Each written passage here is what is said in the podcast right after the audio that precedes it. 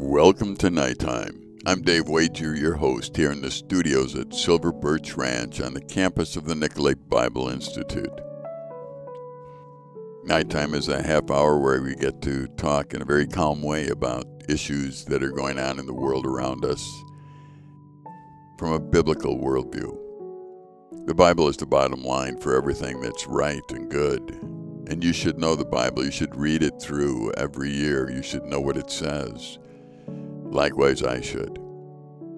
And when we evaluate life, we evaluate it on the truth, not on somebody's interpretation of the truth.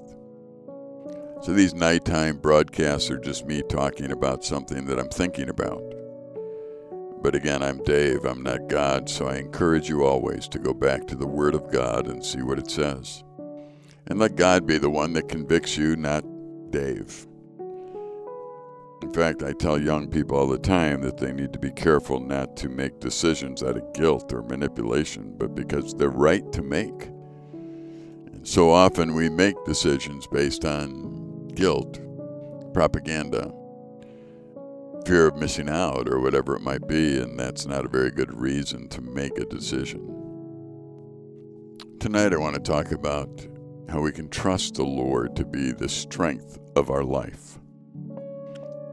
I don't know how far I'll get on that because, in order to trust God, you need to know Him. And I would suggest right from the beginning that if you're struggling trusting God, it's because you really don't know Him. That puts all the responsibility back on you because God has already revealed Himself to us. We can see through creation, we can see through His involvement with mankind throughout history who He is. And we could trust Him. And those who know Him act like they know Him, and those who don't know Him, they live their life in fear their fear they're going to miss out, and fear of disaster, and fear of not knowing what the future is going to hold. Psalm 27 1 says, The Lord is my light and my salvation. Whom shall I fear? The Lord is the stronghold of my life. Of whom shall I be afraid? Let me repeat that verse Psalm 27 1. The Lord is the light of my salvation. Whom shall I fear? The Lord is the stronghold of my life. Of whom shall I be afraid? If I'm following God, why would I fear anybody or anything if I'm following Him? If I'm following my own desires, I can understand that because I'm hoping something works out and that I've got it right. But God always has it right. So if I'm actually following God, if I'm listening to who He is and following Him, who should I fear? Nobody. I certainly shouldn't fear Satan. He can't do anything to me unless my Heavenly Father allows him to. I know that God's going to win in the end. I certainly don't need to fear man because man is a creation of God and God controls man, and I understand that. He can stop evil from happening, He can allow evil to happen because of my choices or your choices. I get it.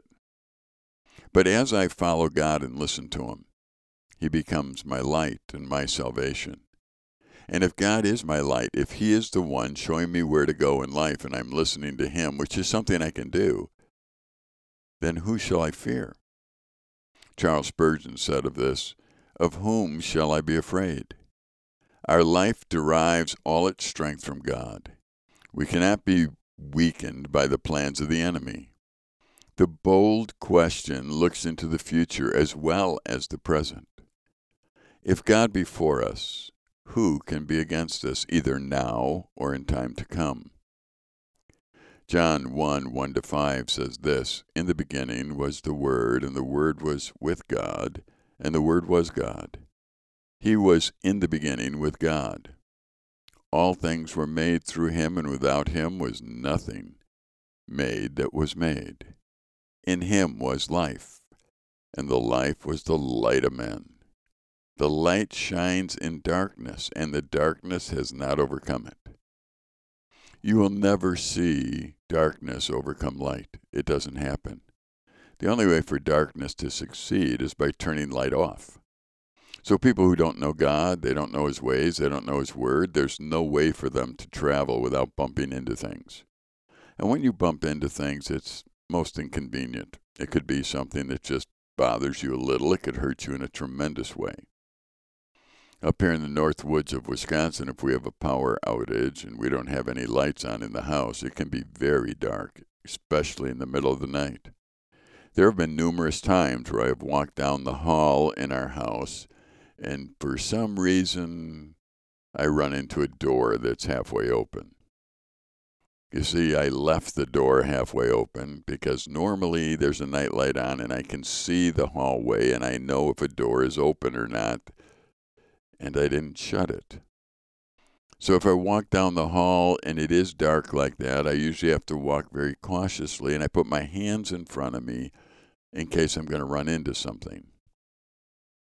God tells us that the Lord is my light and my salvation. Those who have light, they don't stumble. Well, it doesn't mean we're not attacked, and it doesn't mean that we're not uh, prey of the enemy. It means we don't stumble because we can see where we're going. What we do is intentional. We make a plan and we work the plan, and the plan is in light of the light that we have. The light is God's word. It's it's the Holy Spirit revealing truth to us. So we can make plans and go forward the way that we should. You see, God is light and, and He shines in the darkness, which means that we contrast those who don't have the light. Those who are living apart from God, those who are struggling in their lives and not living as they should, they are the ones that need to see the light in our lives. All I have to do is listen to God, and it becomes a life full of light. It's the light of God that is the instructions that He gives me so I don't stumble. If I'm stumbling through life like everybody else, then I don't have any answers for anybody. You and I are going to go through the same trials and tribulations as everybody else in the world. The difference is we have a light that can guide us through those times.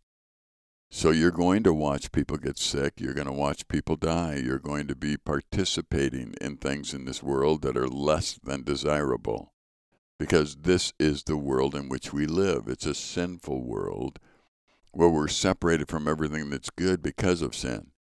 And that sin has caused a major problem. Those of us that go to the scriptures and read them and learn the truth, we realize that the truth sets us free from all that sin and pain so that we don't any longer have to bow down to it. However, this sin is not going to stop causing problems in the world. So the light comes into the world and it contrasts the darkness of sin. The other day I was at Silver Birch Ranch, and I was noticing that we hadn't seen the sun in several days. And as I look out the studio window now, there is no sun, and it's midday. The clouds are thick. The rain has been steady. And I thought, who in the world enjoys darkness? Where's the sun? Well, those who like darkness like their deeds hidden. They like to manipulate rather than live. And it's easier to do that when you can't see clearly. When I'm cleaning a room, I like to turn a lot of lights on, but the more lights I turn on, the more garbage I see in the room. If I can just leave the lights down, I wouldn't have to clean as much because I would think I was done, but I'm not. You see, I remember once going into a restaurant with a friend, and we were sitting there, and the restaurant was very dimly lit. And he kind of laughed because he dropped something on the floor and picked it up and he said, "Hey, look at the carpet." And I looked over at the carpet and it was it was kind of a dark brown carpet and I said, "Yeah." And he goes, "No, look look at the color of the carpet under the table and look at the color of the carpet over there where we walked." And I did, and under the table the carpet was bright red. And where we walked it was brown. Same carpet. When we put a light on it under the table, which normally that doesn't happen, we recognized the difference in color, but it took light. It took my friend dropping an object over there and having to turn on a light to see where he dropped it and pick it up to see the difference.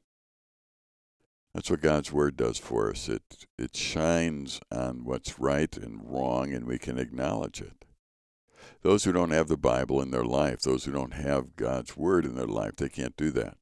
So they're constantly living in a dirty place, but they don't recognize it.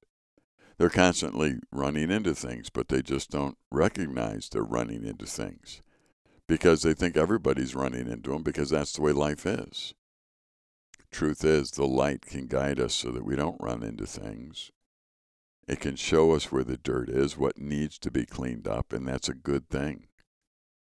There's a consistent message throughout Scripture. In Hebrews 13:6, we're told so that we can confidently say, "The Lord is my helper; I will not fear what man can do to me." Romans 8:31 what then shall we say to these things? If God is for us, who can be against us? Psalm 118:6.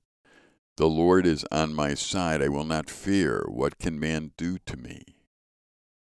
If we are listening to God, we don't need to fear the struggles and pains that everyone else is going to go through that isn't listening to God.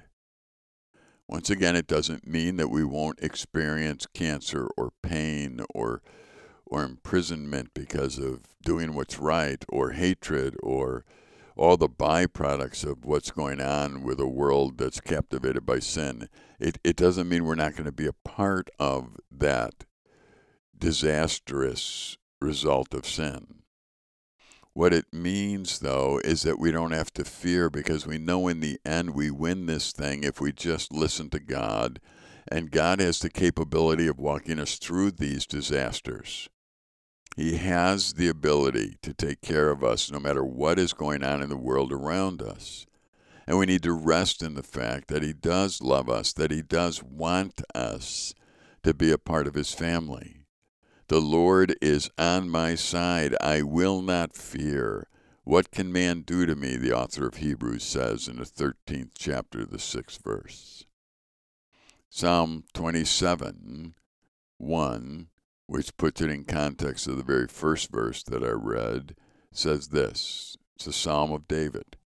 The Lord is my light and my salvation. Whom shall I fear? The Lord is the stronghold of my life. Of whom shall I be afraid? When evildoers assail me to eat up my flesh, my adversaries and foes, it is they who stumble and fall. Though an army encamped against me, my heart shall not fear.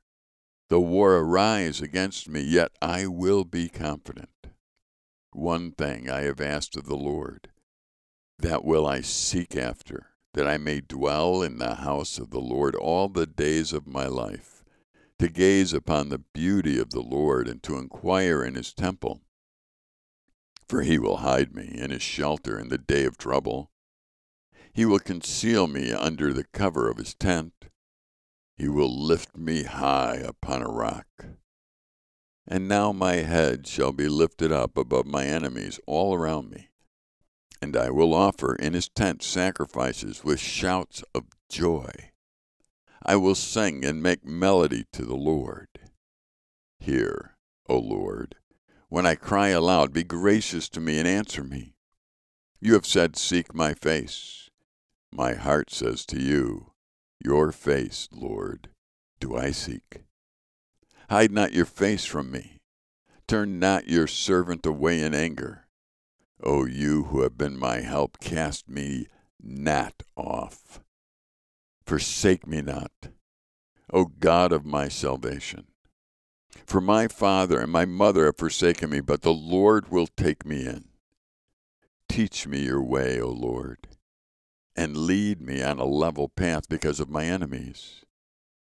Give me not up to the will of my adversaries for false witnesses have risen against me, and they breathe out violence. I believe that I shall look upon the goodness of the Lord in the land of the living. Wait for the Lord. Be strong, and let your heart take courage. Wait for the Lord. When's the last time someone told you to wait and be strong? When we trust in God, we will never be disappointed in the end. When we trust in God, He is faithful and He's just. He will deliver because He is the only one that can, and He is worthy of our praise and our trust and our faith. There's nobody else that is. Whatever you're going through today, whatever it might be, whatever the trial is, you need to understand that God loves you and has a plan for it. He's meeting you where you're at today, but He's also thinking about where you should be because He's already ahead of you in this one. The theme of finding peace and light is evident in this passage. C.S. Robinson said in the Biblical Illustrator The conditions of finding this peace or finding this light is first, looking at the Lord instead of focusing on ourselves. When you look to the Lord, you have hope. When you look to yourself, you're looking to what you can bring to the table, what you can do to to solve the problem without God you're looking at something very limited rather than something unlimited. If we're going to be people who find the light that God wants us to find and travel in that, we need to look to the Lord and not focus on ourselves. We are the ones that are limiting. God is unlimited. And we need to remember He's eternal, so He's been in the past, He's with us in the present, and He's already ahead of us in the future. There is nothing that happens to those that are in his family that gets beyond what God sees and can control. It's interesting to think about what God is doing in the lives of those around us through our lives.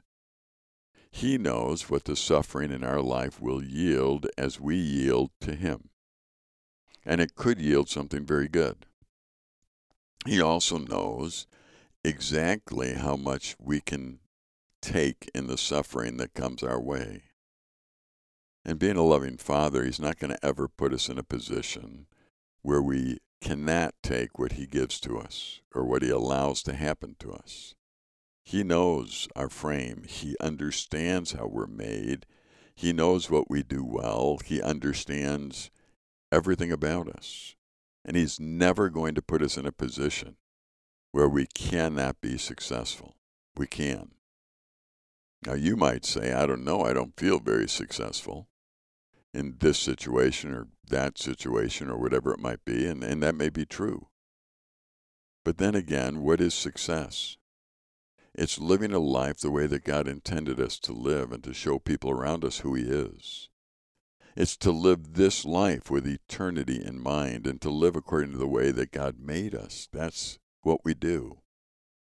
He never promised that we wouldn't suffer, but He always has promised that He won't leave us during the suffering. And that's hugely different. The second thing that C.S. Robinson says is the next condition of spiritual response is found in avoiding the unwise counselors. We must learn to trust our trust and not keep rooting it up. No plant grows which is continually being rooted up. We need to trust our trust. We need to understand that God is God and He's worthy of our trust, and trust in the fact that He is God and that He's got a plan. It would be silly of me to plant a plant and have its roots take hold and then keep digging around it to make sure the roots are still there so that it can continue to take hold. We need to let the roots do the job. The roots will take care of that plant. It'll hold it up. It'll take the nourishment in and put it where it belongs, and we need to trust in the roots. We don't need to continually root the plant up to make sure it's healthy. Likewise, we need to respond to God and not the unwise counselors that are around us that cast doubt into our hearts. When you cast doubt into your heart, you're, you're going back and looking at what you know to be true, but now you wonder if it's true because somebody who doesn't even know God is making you doubt it. Why would we listen to somebody that doesn't know God tell us about who God is and his ways when they've spent no time in His Word and they've spent no time at His feet and they've spent no time trying to even understand who God is and responding to Him. Yet we would allow them to get into our life and give us counsel on something. Their counsel is not worth listening to unless it has to do with how you vacuum a floor or something like that. But as far as understanding life, investing life, putting our life in a place where it actually matters, then we shouldn't listen to unwise counselors. We need to listen to those who know God and know how to trust God and have their trust in God. We, we don't keep looking at things that are already settled. I should never in my life be wondering if God has a plan in this. He does have a plan. He always has a plan. He's never caught off guard, and I need to live in that context. Once again, when somebody comes to me and they're in a bad way because something happened to a relative or a friend, I always encourage them to think about what they know and not what they feel at that particular moment. You have to trust what you know and not go root it back up again. There are things that are absolute. For example, there is a God. I'm not him, I'm Dave. And there are many times in my life where I pray to God and tell him, I'm Dave, you're God. What I've just admitted to him is we are totally different, and I understand that. I'm not going to go back and and try and uproot things in my life to make it so that I understand what I don't understand. When I tell God that I'm Dave and He's God, I'm admitting to the fact that there are things that He is so far superior on that I will never understand those things. I also understand that He's faithful. I may not be, but He is. And I begin to, to live my life in the context of the truth that I know rather than what I feel. The third thing that C.S. Robinson says is we understand the difference between academic faith and living in faith. Indeed, we can have academic faith. Yes, we can come and say there is a God, He created the universe. Those are all good things, and you could believe that. But I would suggest that Satan believes that too. There are things that that the devil does believe because he knows it to be true. But he's in a mess. And it's because there is a difference between academic faith and living in faith. If God actually created the universe, He created me, and He loves me, and He sent His Son down to this earth to die on the cross for me, then I need to live in the context of that tremendous love. See, that's my choice. It's not just having the academic understanding that God loves me, and it's not just having the academic understanding that Jesus died for my sins. It's actually having a living faith in the fact that God loves me. Those who know God and those who know that God loves them, they act as if God loves them. We need to understand the difference between academic faith and faith and living in faith. The fourth thing that C.S. Robinson says is we are to cultivate confidence in the slowly reached answers to our prayers for divine grace. Cultivate confidence. That's an interesting phrase that's used that I had to think about. What does it mean to cultivate anything? It, it's time. See, here's what you understand that in time, God will prove that He's God. I do not need to understand everything right now. I can understand things as they are revealed to me. And, and the thing that I do understand is that God's got a plan, that He loves, that He can't be beat, that Satan is a liar. I can go through the truth that I know that sets me free. But I need to go through that in my mind. And as I go through the truth in my mind that is there because I've spent time in the scriptures, I'm cultivating confidence in who God is. And I need to cultivate confidence. I don't need to listen to the naysayers, to those who, who don't know God speak of God. The fifth thing that C.S. Robinson says about this passage is we must distinguish between emotions and religious states. The one may vary, the other is fixed.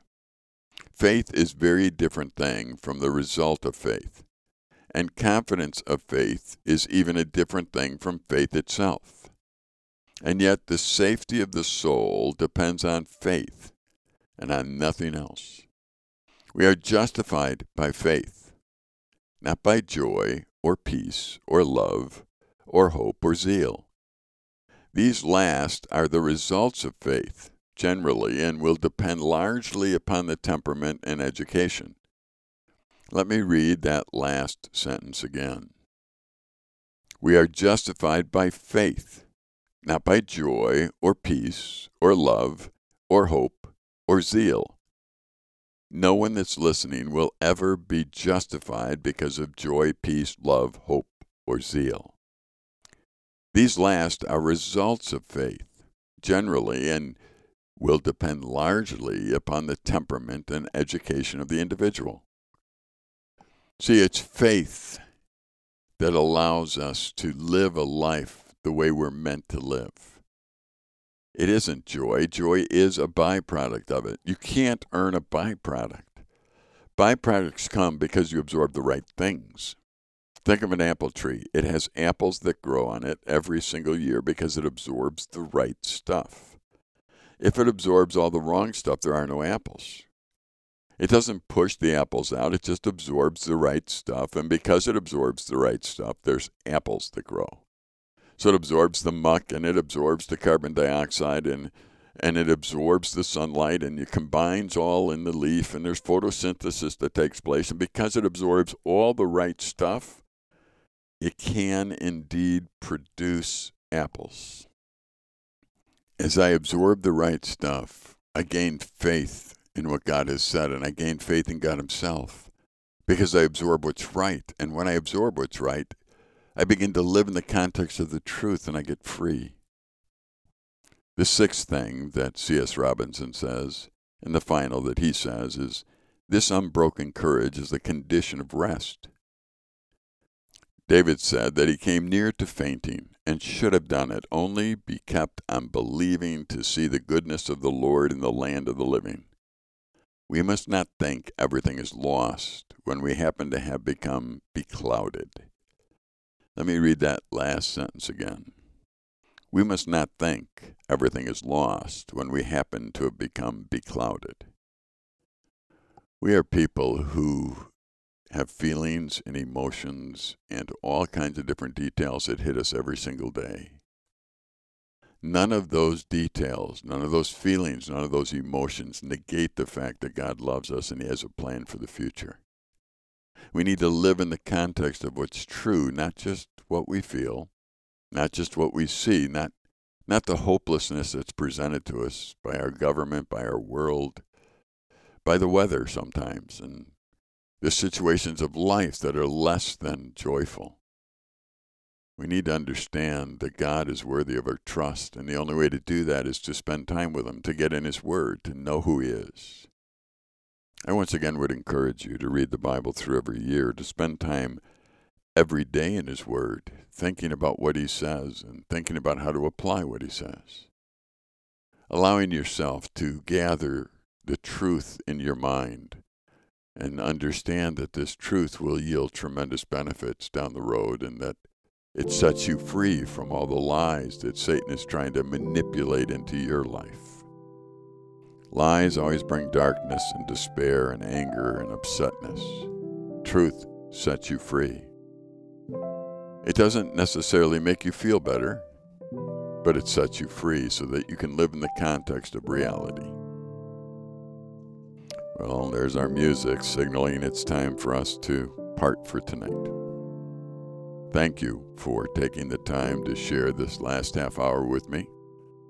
Be praying for Silver Birch Ranch, Nicolet Bible Institute, and the ministries that are associated with us as we look to God to use this place, these podcasts, the Nicolet Bible Institute, the Northwoods Retreat, the Foster Family Connect programs to make a difference in the world in which we live, to allow people to see the light and live in the context of it. Good night for now.